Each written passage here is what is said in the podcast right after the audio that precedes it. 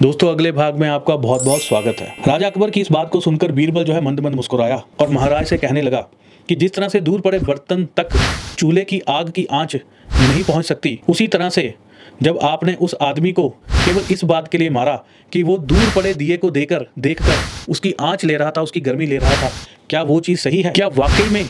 एक नदी से दूर किसी मंदिर में दिया जल रहा था उसकी गर्मी उस व्यक्ति तक क्या वाकई में पहुँच रही थी क्या महाराज? बीरबल की इस बात को सुनकर राजा अकबर को अपनी गलती का एहसास हुआ और राजा अकबर अपनी गलती पर बहुत ज़्यादा शर्मिंदा भी हुए। राजा अकबर ने इस बात पर बीरबल को झुककर सलाम किया और उस आदमी को एक हज़ार सोने की मुद्राओं की बजाय पाँच हज़ार सोने की मुद्राएँ देने का फैसला भी लिया। तो दोस्तों, ये थी एक कहानी, बहुत मज़ेदार कहानी थी और इसी तरह की और भी कई कहानियाँ हमारे चैनल पर आती रहती हैं तो हमारे चैनल को सब्सक्राइब करके रखें, हमारे चैनल के साथ यूँ जुड़े रहें। थैंक यू, धन्यवाद, जय